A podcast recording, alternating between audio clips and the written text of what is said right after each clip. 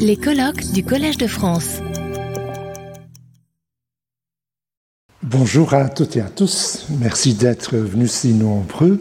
Merci aussi à Benoît Peters et au Collège de France pour euh, cette euh, très belle euh, invitation. comme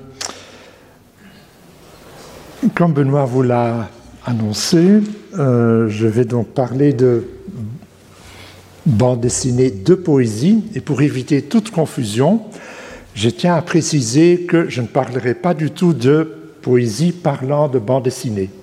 Il y a dans le sous-genre qui est devenu la poésie aujourd'hui un sous-sous-sous-genre qui s'intéresse de façon dite ekphrastique, pour utiliser ce terme technique, à la poésie.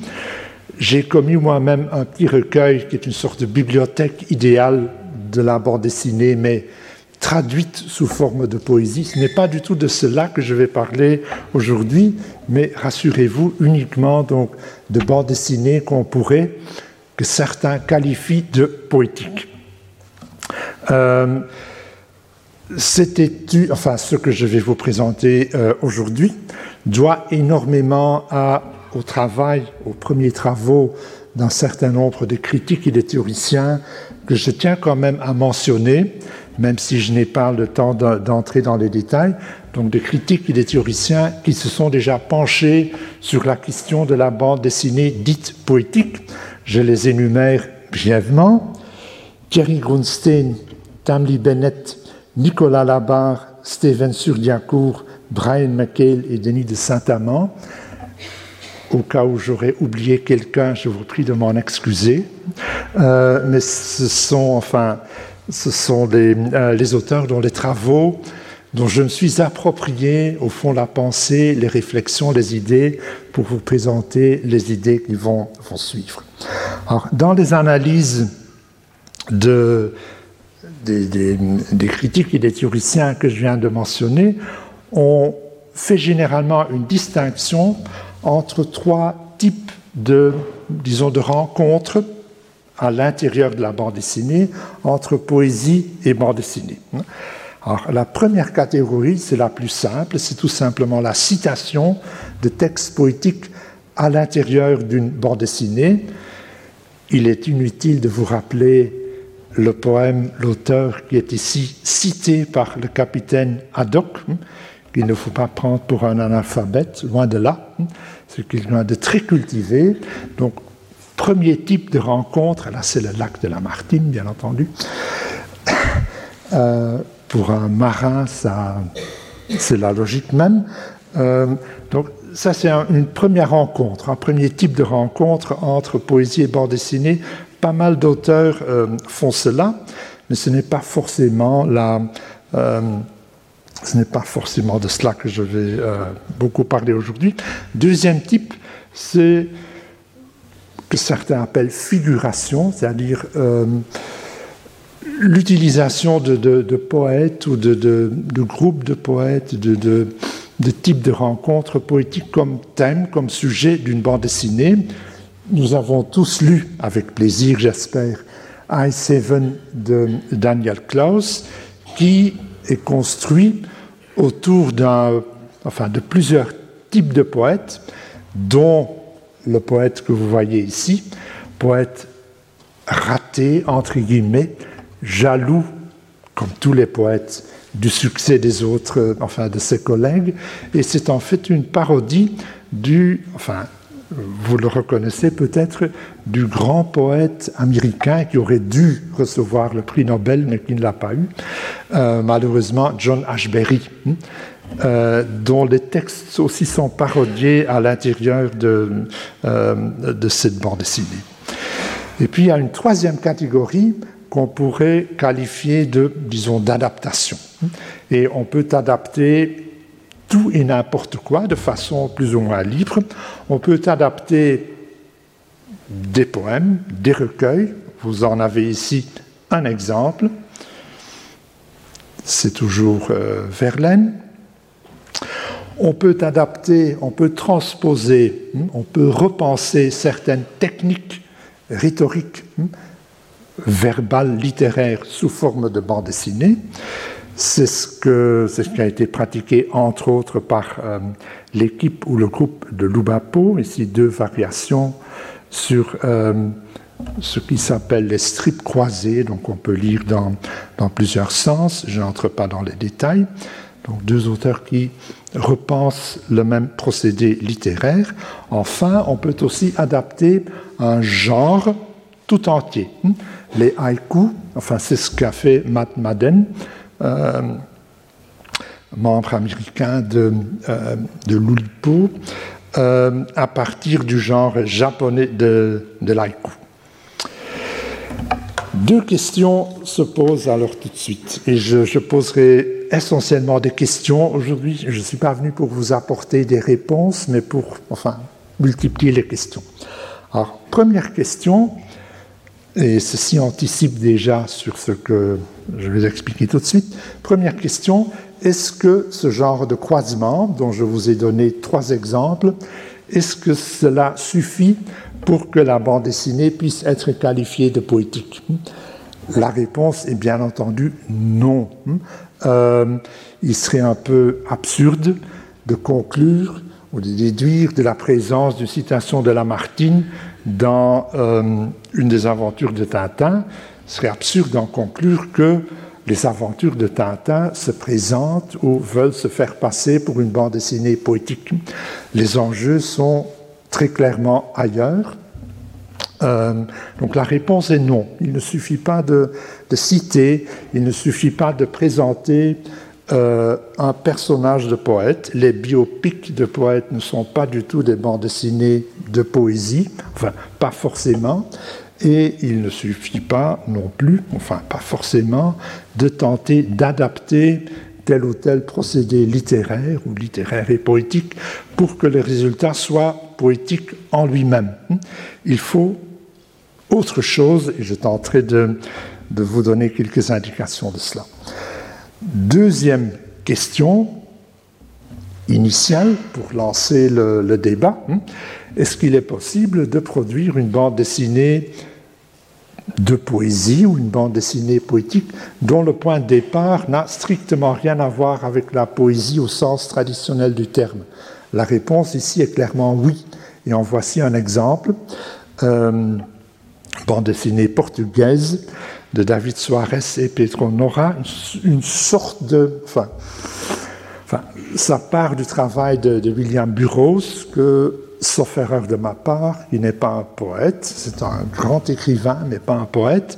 Les résultats, dont vous voyez ici la couverture et une, euh, première, enfin une, planche choisie un peu au hasard, est pour moi extrêmement poétique, même si euh, le programme euh, qui est derrière n'est pas, enfin, ne part nullement de, disons, d'un substrat poétique. Bref. Tout cela nous force évidemment à, euh, bah, disons, à préciser un peu la question fondamentale. Qu'est-ce que c'est qu'une bande dessinée de poésie Ou que pourrait être, que pourrait signifier l'expression, le label, l'étiquette bande dessinée de poésie euh, Ici aussi, deux remarques très générales.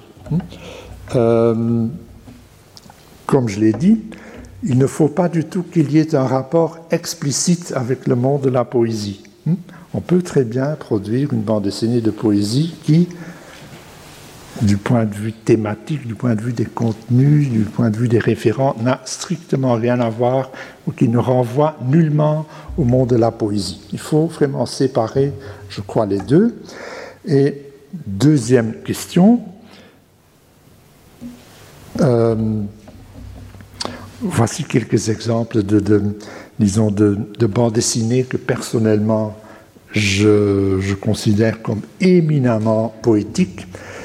Euh, à gauche, Winsor Mackey, à droite, euh, Herriman,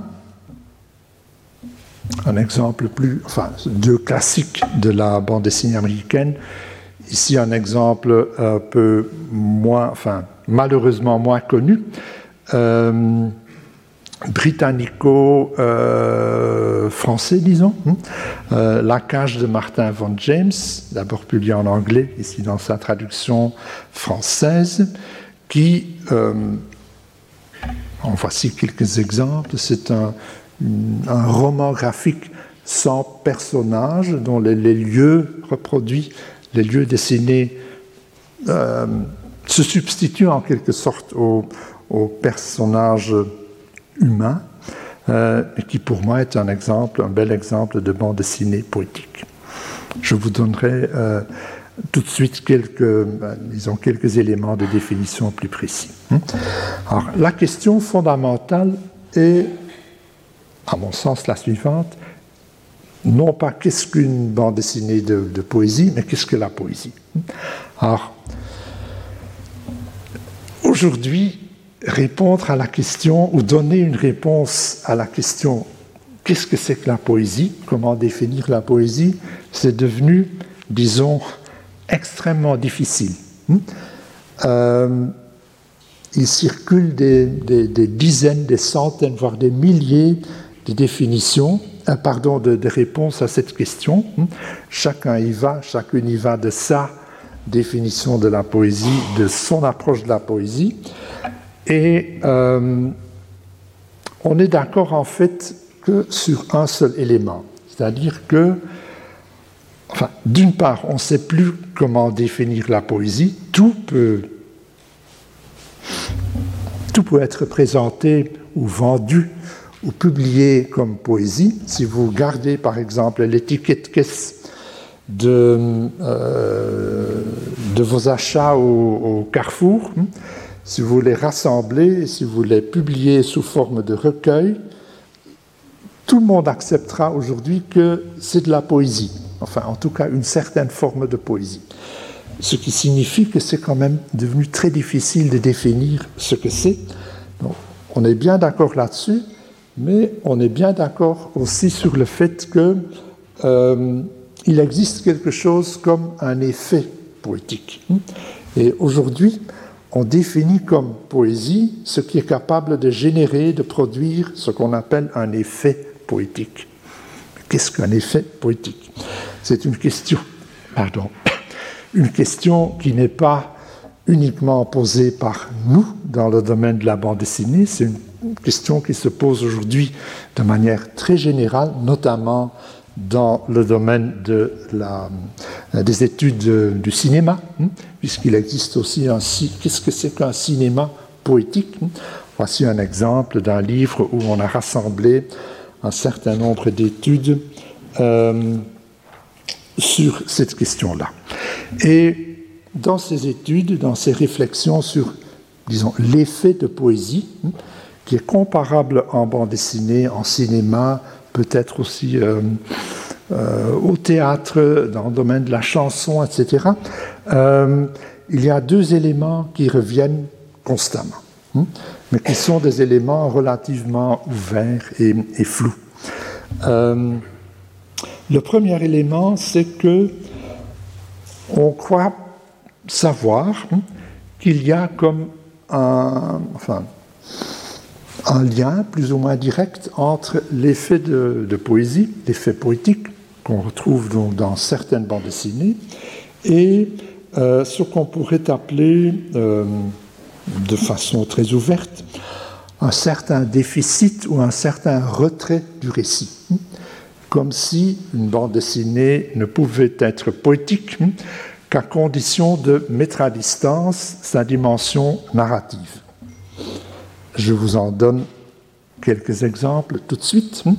Euh, je ne prétends pas du tout que, enfin, ce n'est pas forcément ma façon de, euh, voir les choses, mais c'est un élément qui revient constamment. Et euh, très souvent, ce retrait, disons, de la dimension narrative, de l'aspect euh, narratif du récit, si vous voulez, hein, c'est très souvent lié à l'apparition de certains thèmes, hein, comme la danse. Hein. Très souvent, la danse euh, la mention, la présentation, la, représentation de la danse dans une bande dessinée sert de tremplin à des plages qui peuvent être très très longues où le récit est en quelque sorte mis en sourdine pour pouvoir, pour que la bande dessinée puisse aller vers autre chose qui est alors qu'on pourrait qualifier de poétique. Juste quelques exemples pour vous montrer que la danse est un thème aujourd'hui très très partagé. Euh, si vous ne connaissez pas euh, cette bande dessinée-là, Eddie Campbell est l'auteur de euh, From Hell, donc cette adaptation sur Jacques l'Éventreur. Voici un exemple de... on pourrait dire bien entendu que le récit est là, puisque c'est quand même le striptease et le... Enfin, une sorte de une des formes fondamentales du récit, puisqu'il y a beaucoup de tension qui est créée et peut-être dénouée ou non. C'est une, variation hollandaise sur euh, Jodel de Pellart. Hein. Donc, euh, on est dans les années de, la BD Popard. Euh, et puis un exemple plus récent de Moran Mazar, Danz, hein, où on voit très bien cette alternance très bien construite, très bien amenée, entre passages, disons, narratifs, où il se passe quelque chose qui fait avancer euh, l'intrigue avec les dialogues, et puis les passages où le récit est en quelque sorte mis entre parenthèses, gelé d'une façon et d'une autre, pour pouvoir, euh, ben, disons, qui, donne lieu à, quelque chose qu'on pourrait qualifier de plus poétique. La planche de gauche est clairement non poétique. Enfin, les enjeux de cette planche sont ailleurs. À droite, c'est déjà autre chose. Voilà. On retrouve cette même alternance, mais non pas liée à un certain thème, comme la danse, et on pourrait trouver d'autres thèmes qui, disons, facilitent euh, le passage ou le basculement du narratif au non-narratif, où s'introduit alors une dimension poétique plus, plus forte. Euh, donc, cette invasion, si vous voulez, et je prends le mot invasion au sens très positif du terme, euh, disons, cette ouverture disons-le comme ça, cette ouverture d'un récit, et finalement la bande dessinée est un médium narratif, euh, l'ouverture du récit à quelque chose de moins narratif, voire de non narratif, n'est pas uniquement liée à certains thèmes privilégiés, certains motifs privilégiés comme la danse, mais euh, comme dans le cas de, de la légèreté euh, de Catherine Meurice, c'est lié aussi à l'introduction de, ben, certaines plages plus méditatives. Et là aussi, si vous avez lu La légèreté, vous vous rappelez qu'il y a une alternance très très forte de euh, passages dits narratifs, hein, très dialogués, euh, et des passages voilà, où le, pardon, où l'on passe donc de, du progrès narratif à quelque chose de, plus méditatif qui gèle en quelque sorte le déroulement temporel pour pouvoir donner accès à autre chose. Mais voilà, donc euh, on est toujours dans la légèreté. vous voyez bien, non pas la tension, puisque le, les transitions des zones narratives aux zones entre guillemets poétiques sont très fluides, très bien amenées, mais il y a quand même cette, euh, enfin, cette alternance est très visible. Alors, effet poétique hmm, lié à une certaine interruption ou un certain retrait du narratif. Hmm, liées à certains thèmes, liés à certains modes de présentation, comme la méditation, mais évidemment, cela ne suffit pas. Il faut que, sauf à tomber dans le, flou artistique ou le flou poétique, poétique, il faut quand même donner euh, des indications un peu plus précises. Alors, qu'est-ce qu'on pourrait entendre par, ben, disons, que serait une approche plus formelle plus objective, plus facilement détectable et nommable de cet effet poétique. Alors, premièrement, il y a bien entendu l'assistance, la mise en avant de, euh, dans la tradition de ce qu'on appelle en littérature la fonction poétique, c'est-à-dire le langage qui attire l'attention euh, sur lui-même. On a des phénomènes comparables en bande dessinée, notamment lorsqu'on joue sur, comme dans le cas de Breccia, sur, en l'occurrence, essentiellement la couleur, variation de couleur, hein, puisque le, la progression narrative dans cette planche, celle de, gauche, est relativement réduite. Par contre, si, histoire il y a, cette histoire est celle des évolutions euh, chromatiques de la page. On peut aussi utiliser euh, quelques exemples de Chris euh, utiliser des outils liés à la, disons à la typographie hein, et au rapport entre couleur, typographie, mise en page, etc. Je n'insiste pas là-dessus puisque je suppose qu'il sera encore beaucoup question de Ware dans cette journée. On peut aussi mettre l'accent sur quasiment les seuls éléments typographiques, comme dans euh, cet exemple d'Ilan Manouak, qui a proposé une sorte de synthèse de la bande dessinée franco-belge en faisant une sorte de, remix euh, de ce type d'intervention euh, ou d'éléments euh, graphiques. Hmm? Autre exemple très bien connu de Matotti, dont je parlerai tout de suite. cela dit, en disant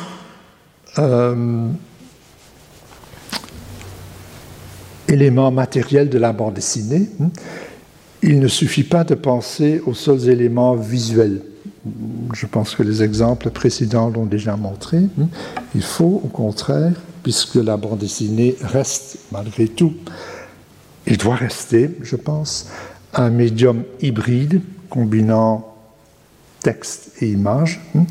Il faut que la, fonction poétique, hein, il faut que la, dimension poétique ne touche pas uniquement le, ben, les aspects visuels, mais touche aussi les, euh, éléments euh, graphiques.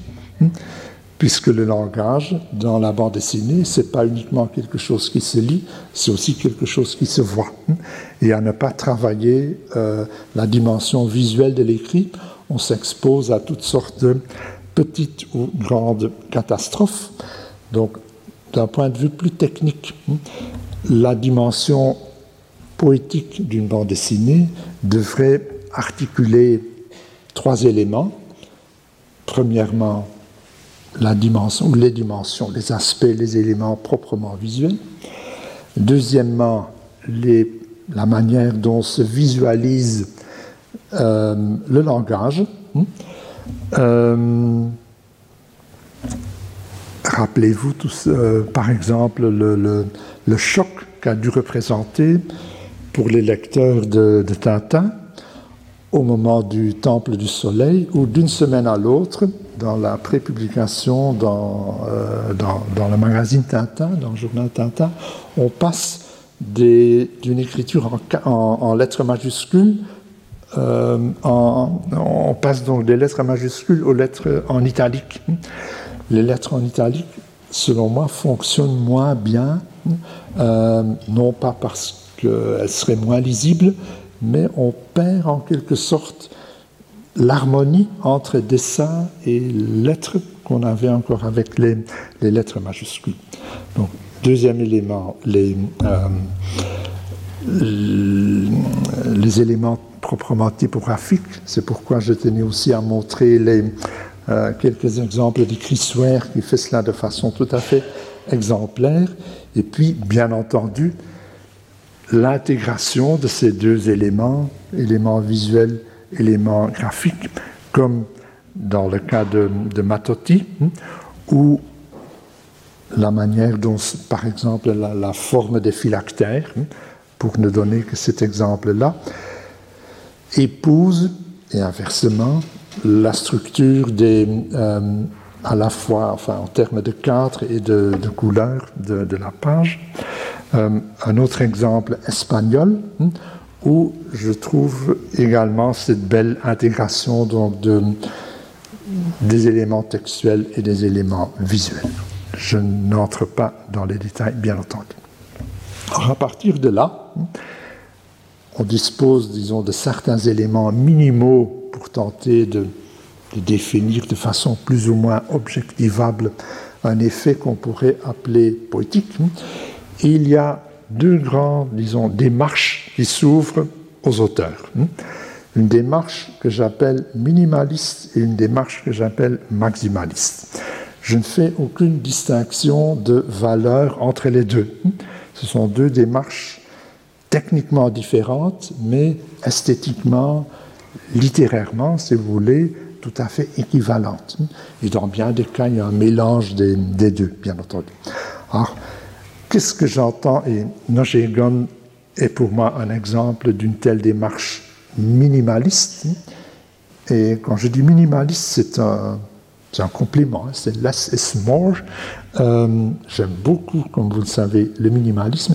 Le minimalisme est une tentative, au fond, d'organiser hein, cette articulation de tous les éléments visuels et de tous les éléments verbaux, écrits, mais visuellement écrits, hein, de les organiser à partir, disons, d'une seule contrainte ou d'une contrainte dominante qui est en l'occurrence la contrainte du, disons, de la symétrie à la fois absolue et cassée, mise en question, mise en danger par euh, le récit même. Vous savez que c'est un livre palindrome, donc il se lit dans les deux sens. Le titre aussi est déjà une, euh, enfin, explique déjà, euh, enfin, montre par l'exemple ce que ce qu'est un, un palindrome. Voyez aussi la page de gauche, page de droite, belle page, fausse page. Voyez comment fonctionne euh, cette symétrie qui est, disons, généralisée, que, les auteurs tentent d'appliquer à autant de niveaux, à autant de dimensions, à autant d'aspects que possible.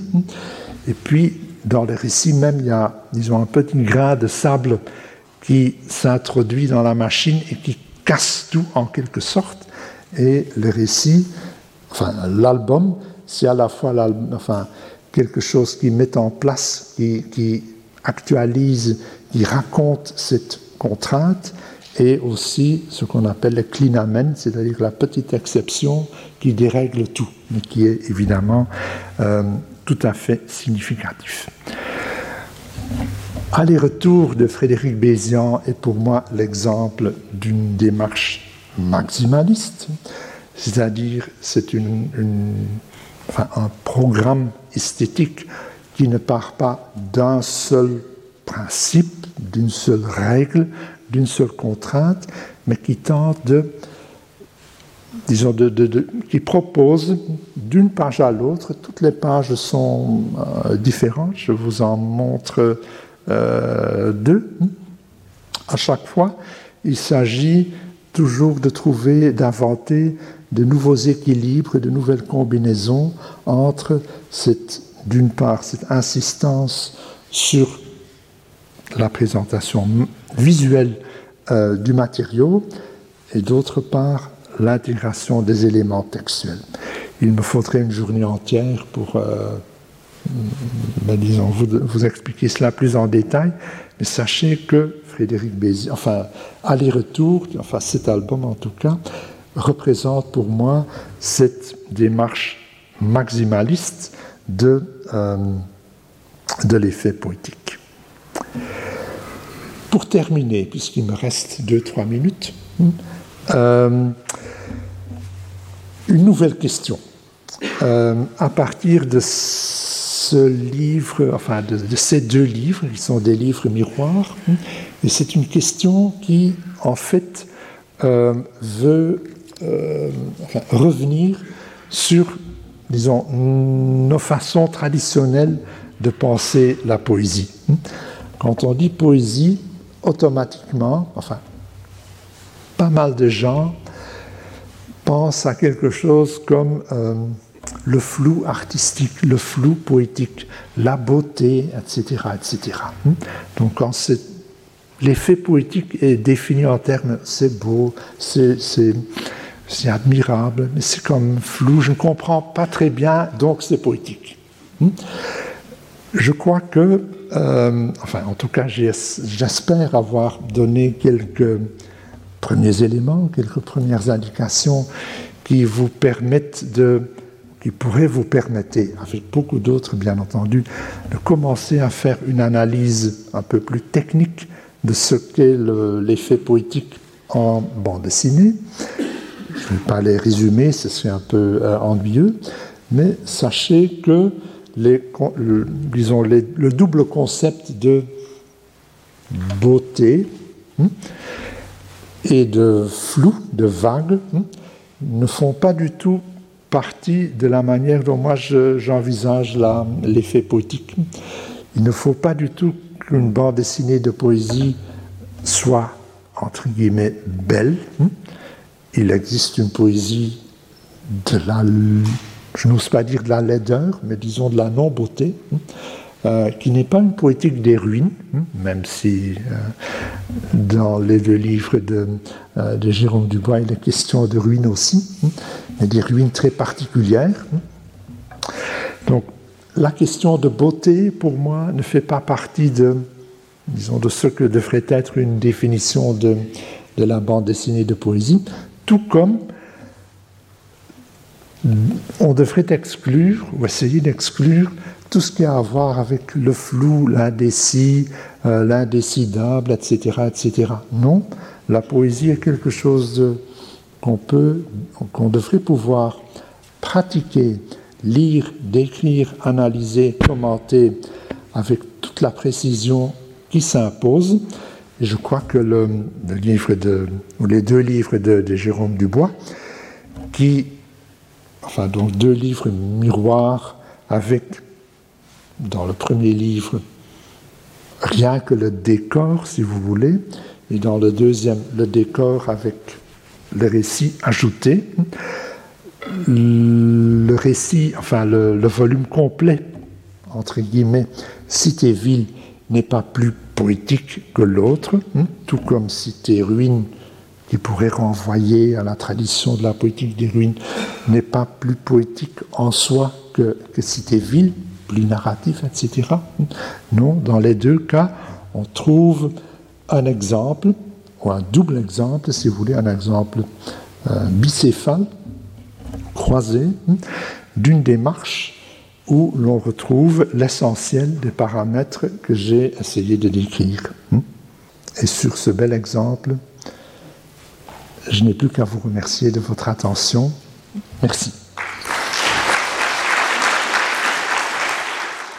Retrouvez tous les contenus du Collège de France sur www.colège-2-france.fr.